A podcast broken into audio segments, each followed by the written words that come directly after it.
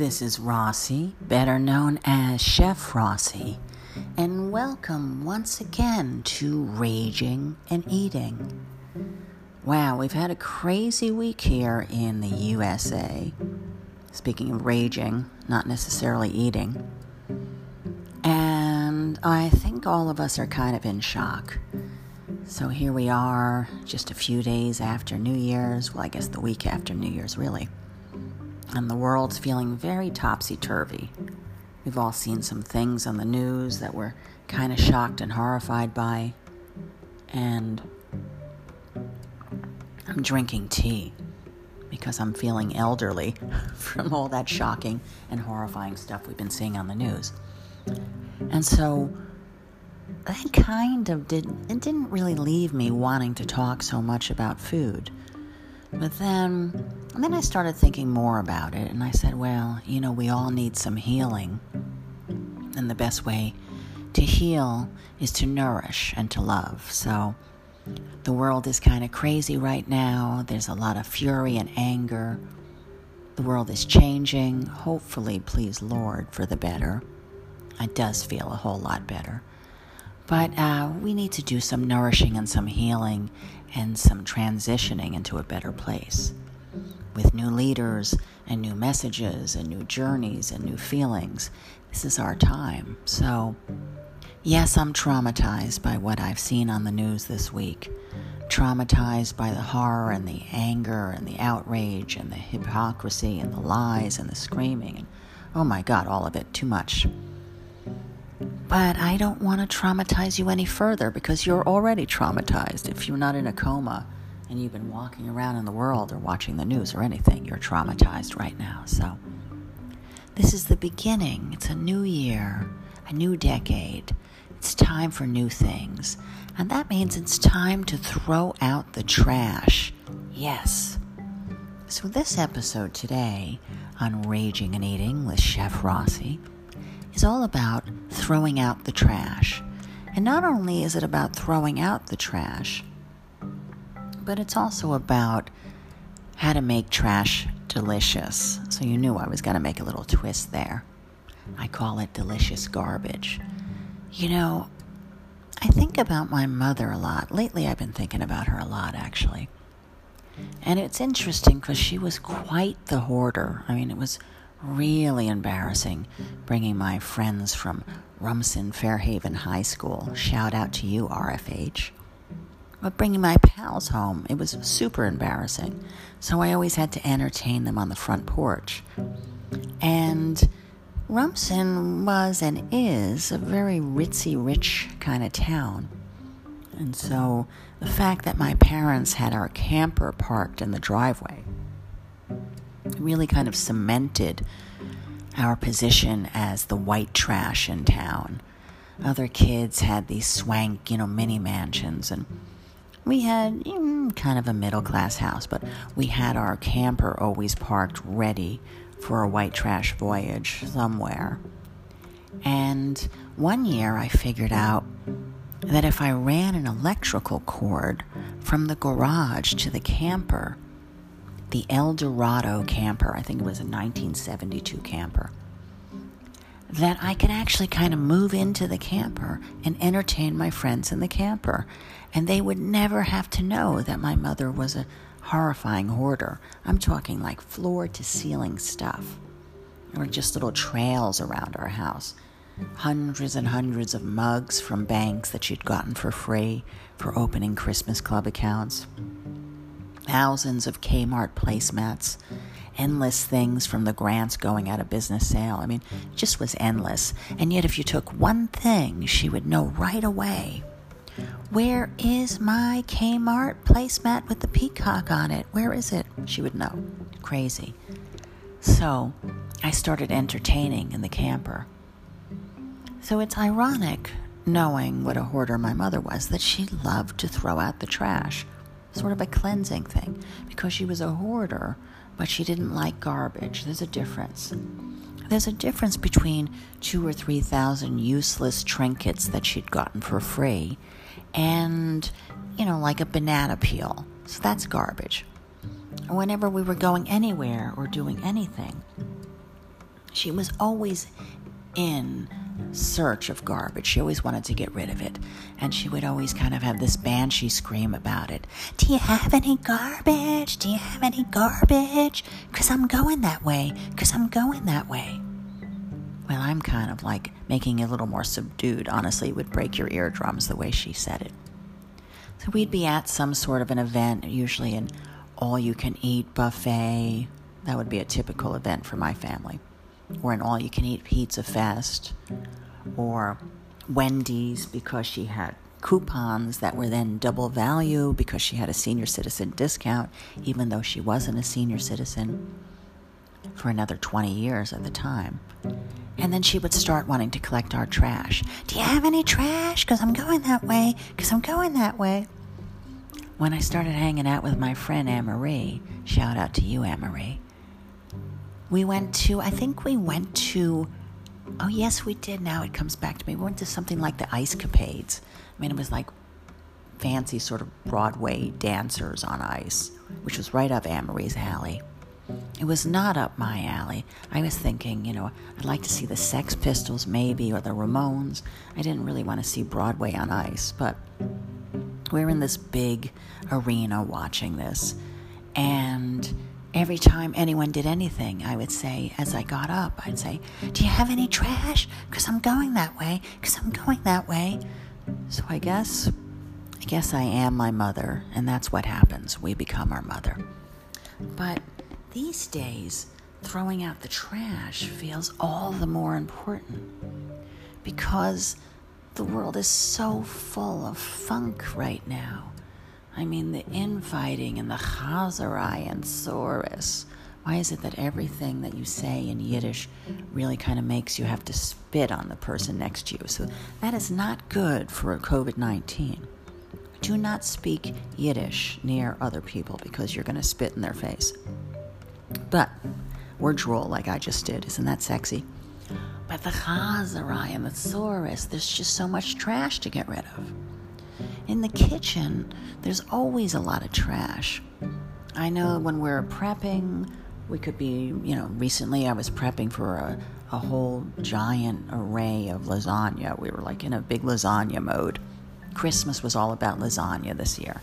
And so there were onion peels because we needed chopped onions, and garlic peels because we needed minced garlic, and tomato ends because we needed diced tomatoes, and funky celery ends and leaves because we were we needed celery and we needed carrots, so there were carrot peels and all of this mishigash that early in my catering career would have all wound up in the trash. This was years before we knew about compost. Well, other people knew about it, but I'm from New Jersey. It took us longer to figure out things like compost.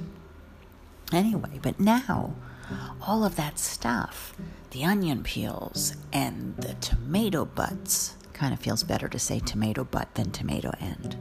And the funky bits of, of the celery, the celery leaves, the outer, harder, darker parts of the celery. And when we have peppers, there's like the pepper butts. Ooh, I like saying that. Pepper butt, tomato butt. You know, all this funky stuff. It all winds up in a big batch of vegetable stock. Vegetable stock is an awesome way to make delicious garbage. Plus, I mean, you get free food basically because this is something you were just about to throw out.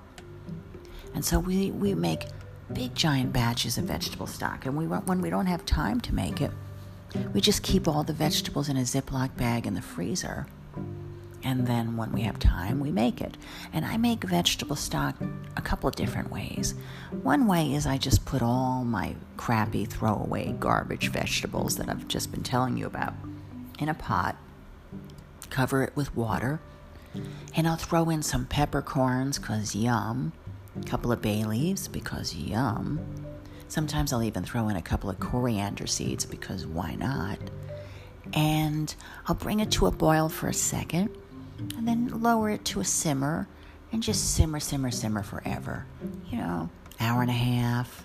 Sometimes if I forget about it, maybe two hours. Whatever. Sometimes I leave it boiling for longer than a minute.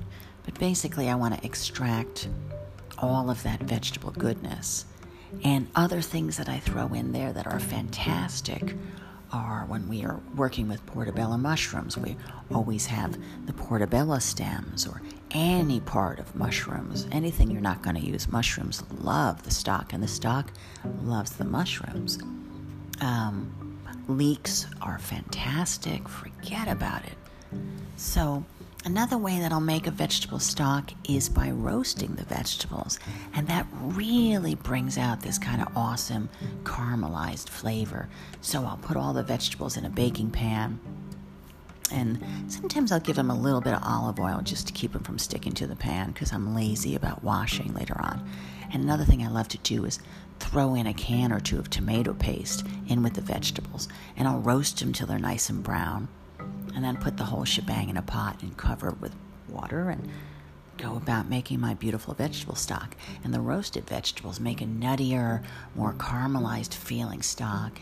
And tomato paste loves being in a vegetable stock. So do tomatoes, of course. But roasted tomato paste is kind of extra sexy. Same thing I do with my beef stock, by the way. I'll take the beef bones and roast them and give them a little tomato paste. It's just yummy, yummy, yummy in the tummy, tummy, tummy. So, once we have all this gorgeous vegetable stock, there's a million things you can do with it. I like to just make as much as I can, use what I want to use, and then freeze the rest and always have it at my disposal. Other things that are fantastic to throw in there, we're always chopping rosemary and thyme. Thyme loves vegetable stock. Rosemary loves it too, but don't put too much in or you're just going to have a rosemary stock. But we always have those nice stems after we chop up the rosemary. We got these kind of stick parts that are unusable. Throw them in the stock. Scallions love it. Oh, they're so happy in stock. Now, don't think that every single vegetable in the world likes being in a stock.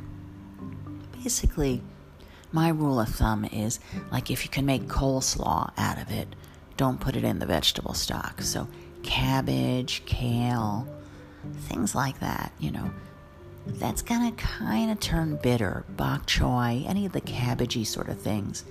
After a while, they're gonna turn bitter and they're not sexy in a stock. Same thing with like broccoli, I mean, you could sort of make a coleslaw out of broccoli in a way. You know, Brussels sprouts, you know, any sort of cabbagey things. I guess those are the things you're not really supposed to eat. What is the illness that you can't eat those things? If you have colitis, you can't eat that. My mother had that, I know. Didn't stop her, though. Maybe that's why she farted an entire supermarket aisle, which was kind of impressive, but I'm not going to talk about that right now. So, anyway, you get the point about making a nice, sexy vegetable stock, and that is what I call delicious garbage. And once you have a beautiful vegetable stock, there's all kinds of sexy things you can do with it. You're going to make a rice instead of using plain old water with a little salt in it. Now you have a vegetable stock. You're going to make a beautiful curry instead of, I don't know, plain old water again, whatever, nothing, you know. Now you can cook it up and add your vegetable stock. I'll saute all my curried vegetables and then I'll hit it my ginger and garlic and cumin and coriander and curry and everything else. And I'll hit it with my vegetable stock. You're making a carrot soup, you're making any kind of soup. Even if it's not a vegetable soup, you can hit it with a vegetable stock. It just makes life so much more delicious. So, if you're ever asked, can you eat can you eat garbage? Your answer should be yes, I can eat garbage. So, you can make a beautiful vegetable stock. Here's another thing I do in the kitchen, and I've been doing for years with my garbage desserts. So, when we make brownies, we always have the ends of the brownies after we cut the brownies into perfect little squares. And we have cookies all the time, and we always have broken and you know cracked cookies that we can't serve because they're not looking so sexy because they're broken up. We always have all these kinds of throwaway dessert sort of things. And so I took the idea of a rum ball. Rum ball is kind of a classic dessert. There's a bunch of different recipes for it. And I basically kind of kept that idea in my head. So in the food processor, I throw in all my throwaway desserts the broken cookies, the ends of the brownies, um, whatever I have. And sometimes I'll also throw in some breakfast cereal because I love me some breakfast cereal. That's like the White Trash Hall of Fame. So I might throw in some cornflakes or some Captain Crunch or some Froot Loops or whatever I have from my experimenting fun stuff I do. I like Captain Crunch. Put that in. I kind of you want to puree everything a little bit in the food processor. So now you have a big bowl of pureed crumbs of all these different things. And if I don't feel like it's chocolatey enough, I'll throw in some cocoa powder. And even if I do feel like it's chocolatey enough, I'll throw in some cocoa powder. Then I like to also throw in the food processor any kind of nuts, almonds, pecans, walnuts, whatever. Throw that into the bowl too. Now everything's gorgeous, but it's kind of dry. You can't really roll it into a ball.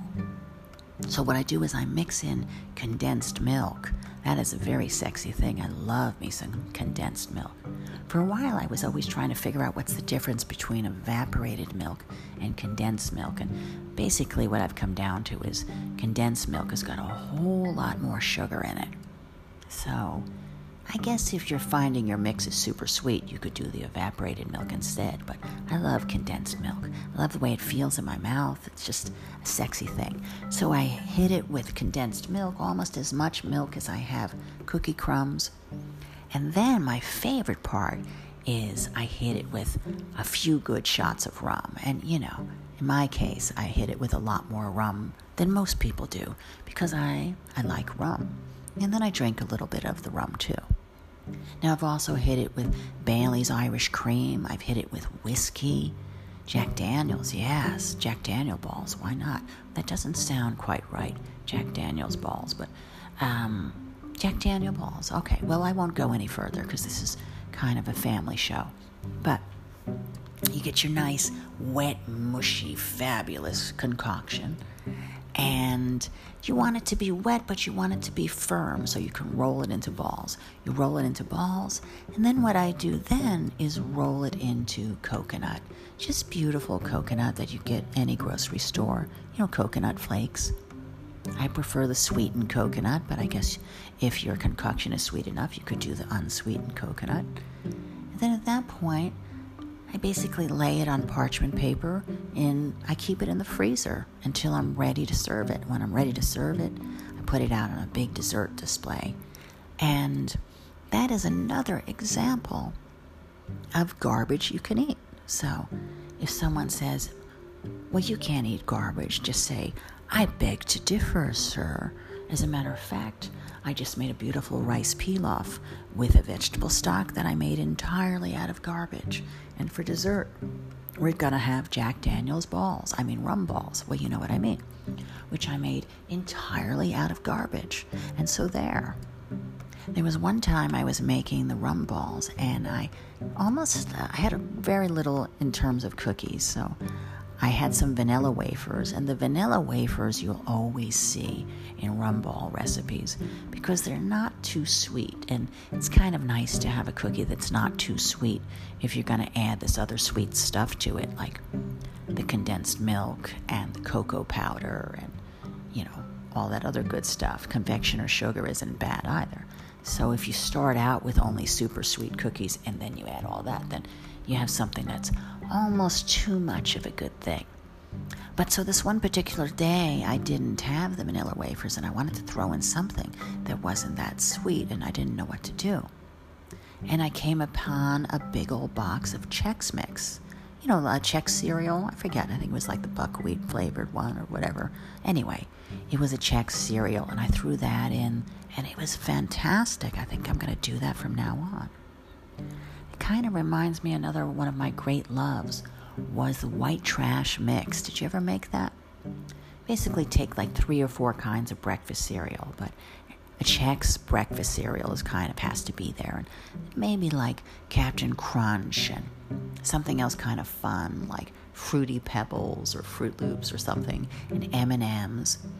And then you want to melt some chocolate, like traditionally it'll be an almond bark or something like that, and you melt it in the microwave. But I don't have a microwave because it reminds me too much of my mother's cooking. I'll talk about that in a second. But you melt the chocolate, whatever chocolate you're using, and you mix the whole thing up. You press it down and let it get nice and firm. And then you break it into pieces and give it to people. And it's I believe it's just called white trash mix, which is why I fell in love with it. I just assumed when I heard it that they were talking about me. Speaking of which, I just got to tell you the story. On Christmas Day, yes, on Christmas Day, I was walking across the street and there was a large truck coming. And so I kind of had the right of way, but the light was just about to change, and so I wasn't quite sure what to do. So I paused, and he looked at me, and I looked at him, and he kind of wanted me to go, and so I started to go, but then he sort of didn't realize I was going to go, so he started to go, and I stopped, and then he stopped, and I got across the street. I'm like, I don't know what's going on here, but that's a big truck, and I'm not a big girl, not as big as a truck anyway. So I, I waved at him and off he went, Merry Christmas. And after he went, you know, there's a car behind him, like a kind of cheapo 1980s station wagon, which was like blaring uh, some sort of, I didn't even know what the music was. It sounded like uh, kind of like hillbilly music, to tell you the truth. But not that there's anything wrong with hillbilly music. As I said, I love my white trash roots, even if they're from New Jersey, not Kentucky. But he, he starts beeping and beeping, and the truck pulls away, and I'm on the other side of the street, and he zooms past me, and he screams, White trash! Now, I'm proudly white trash, but no one ever called me that before. It's one of those things where, like, I can call myself that, but I, I didn't know how to feel.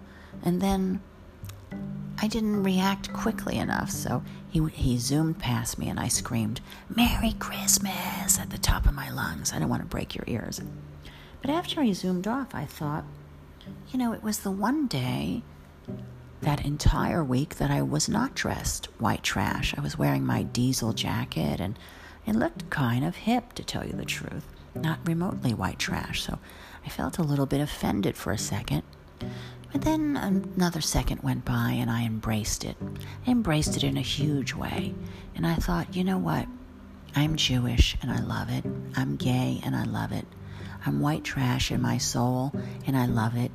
And the vast majority of my catering clients love it too. They love that I crust fried chicken in Captain Crunch. They love that. You know, they love that I serve peanut butter and bacon sandwiches as an hors d'oeuvre. So why not roll in it and embrace who you are? So, as we now enter 2021, thank God 2020 is gone. So, can we all just agree, if you're listening to me, can we just throw 2020 out like a big old stinking pile of garbage? Because honestly, it was a crappy year. I'm not saying good things didn't happen in 2020. I made some beautiful food. I ate some beautiful food. I, you know, had some romance, I had some fun, I did some writing. I started this podcast and got to know you a little better, and you got to know me a little better. And maybe you've been quarantining and loving your wife like you never have before, you know, and loving your children and spending time with them like you never have before.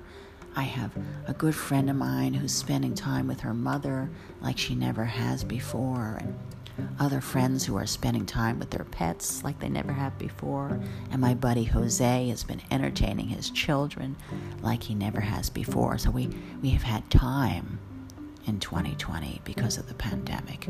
But aside from that, hundreds and thousands of people dying and people sick and terrible losses to our economy and jobs lost and beautiful restaurants closed forever and oh my god sammy's romanian on Chrystie Street, the most fantastic place to eat chopped liver and drink frozen vodka and dance with total strangers to really cheesy Borscht Belt music, is closing, has closed. And the owner says they're going to reopen, but you know what? That dingy, dank basement, you know, that was all the charm of the place. It reminds me of the Second Avenue Deli. Second Avenue Deli was fantastic when it was on 2nd Avenue and 10th Street. And there was an 80 something year old waitress with a big bouffant in her hair who told you really cheesy, cheesy jokes. I brought my father there once, and she came over to the table and asked him what he wanted. And he's like, Whatever you will suggest. And she said, Where there's a will, there are relatives. And off she went. She was fabulous and the pastrami to die for, even better than Katz's Deli. I'm sorry, but it was. The Second Avenue Deli left the East Village, one of the great pioneering, fabulous eateries of the East Village when the East Village was very dangerous and when 10th Street and 2nd Avenue was really tough. And it reopened years later on East 33rd Street, not on 2nd Avenue. And the pastrami is good, but it, it's not the same. It's not the same magic. So I don't know what's going to happen to Sammy's Roumanian when it comes back. But I'm going to miss that dump on Chrystie Street. Oh my God, we had fun there, dancing around to really cheesy music. It's the kind of place you could go to and listen to, like, Roses are red, my love, violets are blue. You get the point. I went there for Hanukkah last year. It was a blast. And you get wasted on that frozen vodka, let me tell you. But it does take you about three or four days to digest that food. I mean, they have a big pitcher of schmaltz on the table. That's rendered chicken fat, by the way. You're just pouring chicken fat on your food. Can you believe that? Talk about delicious garbage. So, the show today, I'm going to call Delicious Garbage don't forget to throw out the trash or to cook it or to eat it. Anyway, I'll play around with that. So, this is Rossi, better known as Chef Rossi. Wherever you go and whatever you do, be kind to yourself. Try to roll a little love around the world right now because things are feeling rocky. And just remember food is love, and so are you. And don't forget, to eat the garbage. Have a delicious day.